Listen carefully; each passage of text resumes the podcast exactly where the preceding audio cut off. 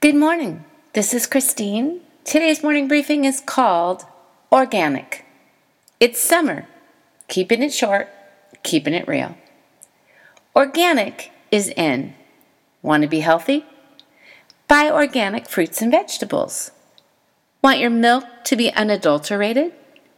Get milk from cows fed only organic grains. Best eggs for your omelets and homemade brownies?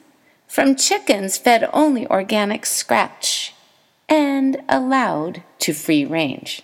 Check out my picture. Point made. Advertisers have kind of taken the original meaning of the word and popularized it to mean grown without harmful chemicals applied. But that misses something powerful in the word organic. Listen, organic. It's an adjective. Relating to or derived from living matter, relating to a bodily organ, denoting a relation between elements of something such that they fit together harmoniously as necessary parts of a whole, characterized by growth. So, in thinking about it, I should like to superimpose the divine on that definition of organic.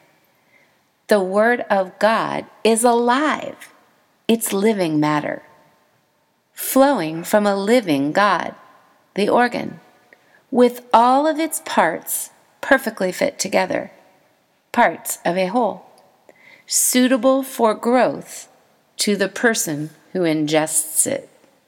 Truly, of all the books I have read, highlighted, memorized, argued with in the margins of the page, shared with other people, written about, found valuable enough to purchase and give away, gone back and reread, the precious Word of God stands alone. What is it good for? Just about everything. Let the Bible explain itself.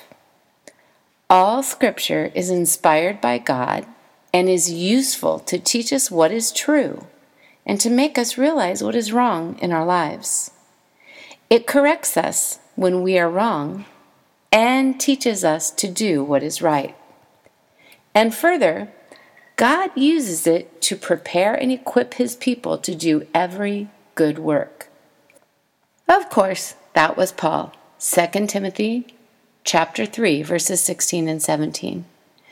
In a time when so much we read causes us to question, when previously reliable sources are not so much. Scripture is true and it is reliable.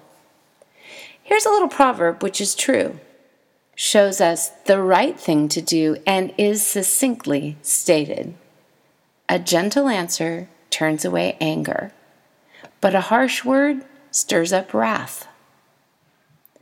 Let's you and I be a little slower to speak, retort, or give our opinions, and instead be intentional in choosing to be gentle with our words. What do you say?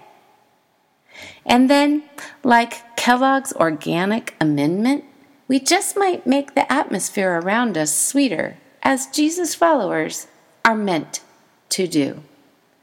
Organic.